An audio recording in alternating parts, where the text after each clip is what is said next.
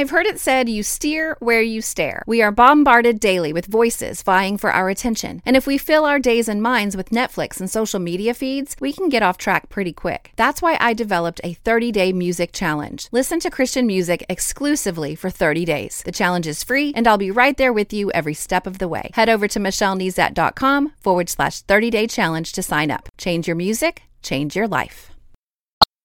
You're listening to More Than a Song, episode 277.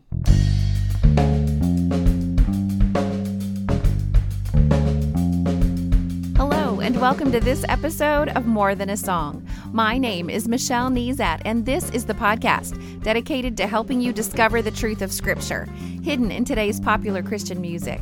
My goal is to teach you to connect portions of God's Word with the songs you're singing along with on the radio, to help you meditate on truths that will transform your way of thinking and ultimately your life.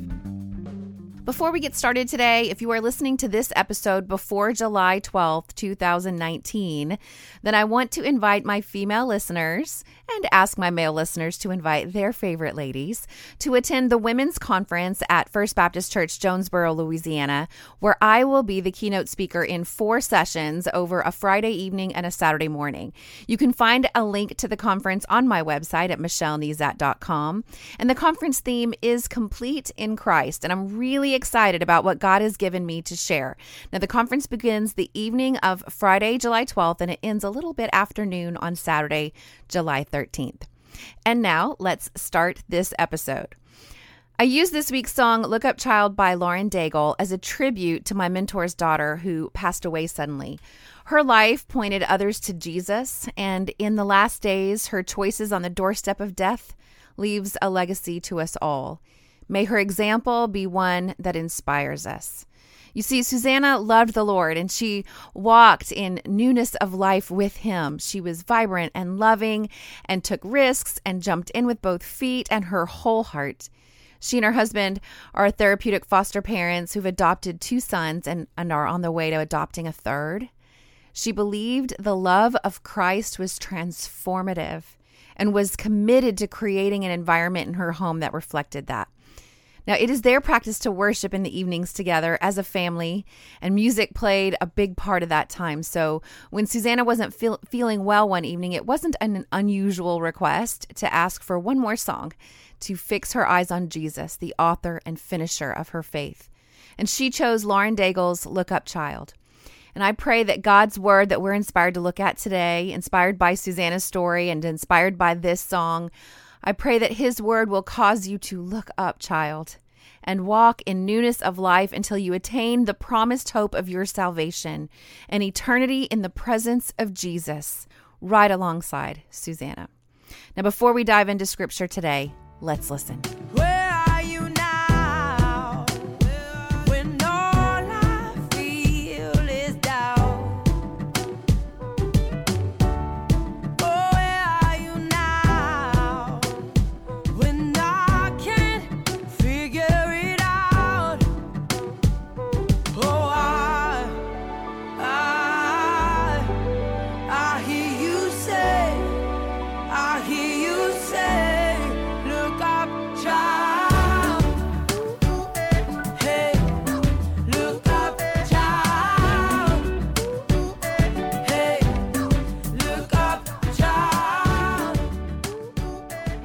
Always, I am committed to helping you follow my train of thought as I study scripture. I do this because I want to lead you down a path that one day you can take on your own. And it's kind of tricky to bring you into the process sometimes because perhaps I am very familiar with passages that you may have never read. Please don't use that as a barrier, use it as a launching point. Oh, yay, Michelle's talking about a section of scripture I've never read before. It gives me the perfect opportunity and excuse to explore it on my own. That's what I'm hoping for you. Now, having said that, sometimes it's uh, hard to untangle my thinking to share it with you. It can be tricky sometimes because I'm not sure which came first uh, in order to backtrack my steps. That's why I want you to find friends to read God's word with. You can challenge each other and ask each other questions that you may never have thought to ask yourself, but with less than less of an agenda than what I have here on the podcast. So, I have a really cool story to tell you about that. My mom finally surrendered her life to Christ within the past few years. She is retired, and so she has made it her habit to drink coffee and read her Bible in the mornings, sometimes for an extended period of time, which I highly recommend. And I remember a conversation with her when I was younger about reading the Bible when she said, Yeah, I read that once and thought she was done. Well, as you know, Following Christ means meditating on scripture day in and day out. I think of God's challenge to Joshua when he took over the mantle of leadership that Moses once had. Once Moses had passed away, God said to Joshua, Study this book of instruction continually, meditate on it day and night so you will be sure to obey everything written in it. Only then will you prosper and succeed in all you do. Well, mom has taken this charge seriously. And when she finished reading the Bible all the way through in less than that first year of following Christ, she picked it up to do it again. And this time she listened to an audio version, tried a new translation so she might hear things in a new way. And then she did it again. I'm not kidding, y'all. It's been amazing to see her continued commitment to the Word of God and it doing a transforming work in her life. So much so that her friends text me sometimes just to tell me all about it.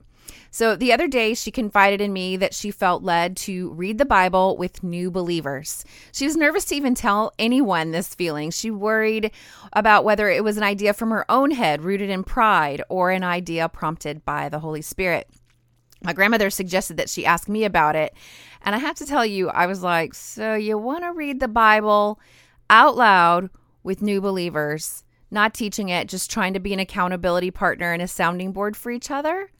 Um, Yes, I think that sounds like something consistent with the voice of the Holy Spirit. So, after our discussion, she took a deep breath and said, Okay, then I'm going to talk to my pastor about it, which I'm all for submitting to the spiritual authority that God has placed over us. But Ephesians 4 teaches that Christ gave gifts to the church. He said he gave the apostles, the prophets, the evangelists, and the pastors and teachers. And their responsibility is to equip God's people to do his work and build up the church, the body of Christ. So I encouraged her to do God's work and build up the body of Christ. Sure, go ahead and let your pastor know what God's calling you to do, but you don't need his permission to read the Bible with new believers. He will be thrilled. uh, but then she said, Well, I thought he could point me in the direction of new believers in the church. To which I replied, Beware of thinking of masses. God will bring you that one that he has for you. Now, unbeknownst to me, in her mind, she was thinking, I don't go anywhere. What is God going to do? Send someone to knock on my front door? Now, she didn't say that out loud because then I immediately reminded her we had a conversation about this elderly man that she had witnessed to just weeks before. And I said, Look, you can just start there. And she agreed. So the next week though she texted me and I just had to call her to get the whole story, but here's where it here's like the rest of the story. A friend of hers came over to use her computer and she brought her son's girlfriend with her and mom struck up a conversation with this young lady while her friend while mom's friend was working in the study. And she discovered that this young lady was a believer and when mom asked, "So do you read your Bible?" She said she used to and she knew that she should. In fact, she wanted to, but so mom offered, Would you want to get together and read the Bible together? I'd be willing to help keep you accountable, and I need to read it too. The young lady agreed. Isn't that amazing? God did indeed send someone to knock on my mom's front door when she surrendered in her heart to his prompting. Now, that story incorporates several of the bites that I use. Now, bites are Bible interaction tool exercises. These are just habits that I use to keep my time in God's Word varied. And mom's picked up the habit of read and keep on reading. That's one of the bites. This gets you reading larger chunks of scripture, bringing you into the story in a way a verse by verse analysis will not. It's also a good habit just to stay in God's Word, you know, give the Holy Spirit something to work with. And annual reading plan is a great way to do that. You may not have a huge aha moment every week, but it's a foundational habit that will change your life. And another bite that she uses is listening to an audio version of scripture. She's even paired that with reading along. And I know several students at, at, our, at the school where I work that use this technique in literature. They retain it better when listening to an audio version of the text and then following along with the words on a page. And my favorite app to do this is the YouVersion app, and it now follows along for you. So you could listen to the audio version and it will kind of scroll through the text as it reads to you. Now, another bite that she's using is sharing with a friend. They're just going to read and talk about what they're reading. Will they run across stuff they don't understand? Sure. But I always say there's enough in there that you do understand to keep you busy. All right, now let's untangle all the places that I want to go using Look Up Child as our inspiration. I was trying to think of places where God's Word encourages us to look up, and I immediately thought of three places in Scripture that I want to bring you to today. However, let's pretend you didn't know of the three places to study immediately. How could you get there? That was the question I was asking myself. So let's start in a place that you might have already read. Let's start in the Gospel of John. Now, I hear often hear of people recommending to new believers that they read the Gospel of John first. So it might not be a stretch to assume that you have read John chapter 3. So, John chapter 3 starts out with Nicodemus. Um, he's paying a visit to Jesus under the cover of night. He was sneaking around because it wasn't acceptable for a Pharisee, a leader and a teacher of the law, to be entertaining the words of Jesus. So he kind of came to him uh, under the cover of night. But they do have a discussion, and Jesus gets straight to it. And he speaks to Nicodemus about being born again. And Nicodemus jumps straight to thinking that Jesus is talking about being physically born again. And he's understandably confused. So Jesus explains that it's a spiritual rebirth, that you're born again through the Spirit. And then Nicodemus asks, How are these things possible? And here is Jesus's complete response. And this is why I want you to read in context. I want you to get the whole picture. So I want you to read all of John chapter 3, but I'm going to start reading to you in verse um, 9. You are a respected Jewish leader or teacher, and yet you don't understand these things? I assure you, we tell you what we know and have seen, and yet you won't believe our testimony. But if you don't believe me when I tell you about earthly things, how can you possibly believe if I tell you about heavenly things? No one has ever gone to heaven and returned, but the Son of Man has come down from heaven. And as Moses lifted up the bronze snake on a pole in the wilderness, so the Son of Man must be lifted up, so that everyone who believes in him will have eternal life. For this is how God loved the world. He gave his one and only Son, so that everyone who believes in him will not perish, but have eternal life. God sent his Son into the world not to judge the world, but to save the world through him. There is no judgment against anyone who believes in him, but anyone who does not believe in him has already been judged for not believing in God's one and only Son. And the judgment is based on this fact God's light came into the world, but people loved the darkness more than the light, for their actions were evil. All who do evil hate the light and refuse to go near it for fear their sins will be exposed. But those who do what is right come to the light so others can see that they are doing what God wants. Now so often John 3:16 is taken out of context that you may not have even realized from memory that it was Jesus' words to uh, uh, Nicodemus in this conversation that he's having in John chapter 3. So, what is Jesus telling Nicodemus about himself here?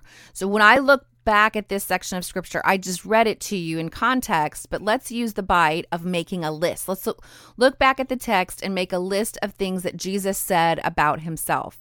First of all, he refers um, to himself as the Son of Man. So he says, The Son of Man has come down from heaven.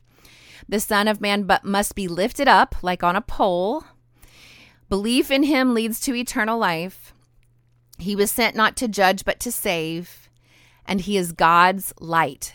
And and you may see more. I mean, this is this is just the brief list. I'm as I'm trying to show you that you can go look back at the text and make a list of things that you can learn and understand just by stopping to study a little bit.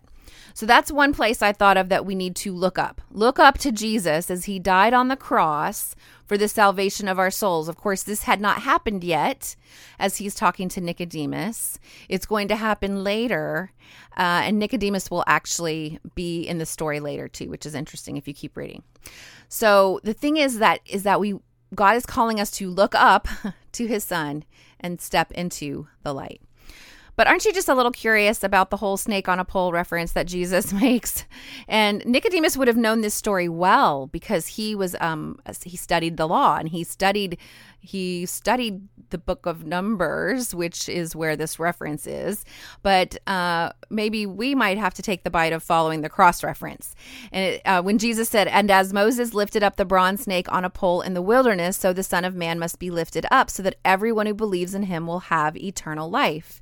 So when we follow the cross reference, and that can most likely be found in the margin or footer of your Bible. Now, if you have one of those super thin Bibles, they probably it probably doesn't have the cross references. I highly recommend investing in a study Bible. There's other reasons why there's great um, historical context in the introductions. There's often really good uh, uh, commentary at the bottom. I particularly like the ESV Study Bible. It's huge, it's heavy. It can also be a little costly if you're on a budget. So, my favorite online tool is BibleHub.com because it's free and the cross reference section is quite powerful. And there are other online tools. Feel free to explore on your own and find the one that's right for you. But don't spend so much time exploring for the right tool and, and not studying the scripture. So, when we follow the cross reference, it leads us to Numbers chapter 21. And here's what it says, beginning in verse 4. From Mount Hor, they set out by the way to the Red Sea to go around the land of Edom.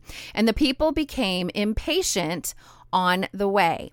And the people spoke against God and against Moses. Why have you brought us out of Egypt to die in the wilderness? For there is no food and no water, and we loathe this worthless food. They're talking about manna, the provision of God. Um, and this is all obviously during the wandering in the wilderness. Then the Lord sent fiery serpents among the people, and they bit the people, so that many people of Israel died. And the people came to Moses and said, We have sinned, for we have spoken against the Lord and against you. Pray to the Lord that he take away the serpents from us. So Moses prayed for the people, and the Lord said to Moses, Make a fiery serpent and set it on a pole, and everyone who is bitten, when he sees it, shall live. So Moses made a bronze serpent and set it on a pole. And if a serpent bit anyone, he would look at the bronze serpent and live. All right, so the serpents were judgment, but in the midst of judgment, God provided salvation. All they had to do was look up to the bronze serpent on a pole, which Jesus said was a foretaste of us raising our faces to Jesus up on a pole. The salvation offered us as we're dying because of the original sin, which is believing the lies of a serpent. All right. Now, there's one more place I want to take you. This one, if you are a regular listener, I hope may have jumped into your mind already. A few weeks ago, when we studied Hezekiah using the song Scars on episode 272, we saw Hezekiah do something Let's head over to 2 Kings 18 and see if you can remember what he did. Verse 3 And Hezekiah did what was right in the eyes of the Lord, according to all that David his father had done. He removed the high places and broke the pillars and cut down the Asherah. And he broke in pieces the bronze serpent that Moses had made. For until those days, the people of Israel had made offerings to it. It was called Nehushtan. All right. He broke into pieces the bronze serpent that Moses had made because the people had made an idol out of it. They took something good and worshiped it instead of the God who provided it. That could very easily be us. The good thing that God gives us, that amazing job, the precious spouse, the great home, the loyal friends, the wonderful kids, all of these things can become objects of worship instead of blessings pointing us to look up and worship the God who provided them. Or what about the trials that our song sings about? We could be like the Israelites in Numbers 21, speaking against God in the journey, complaining about the trials, even complaining about the food, the very provision that kept them alive. If anyone was bit by a serpent, they just looked up to live. Now, if life is biting at your heels right now, look up, child. Place your faith in Jesus, perhaps for the very first time, or even if you're a follower of Christ already, place your faith in Jesus for this situation. Look up, child, and live. So, what's next?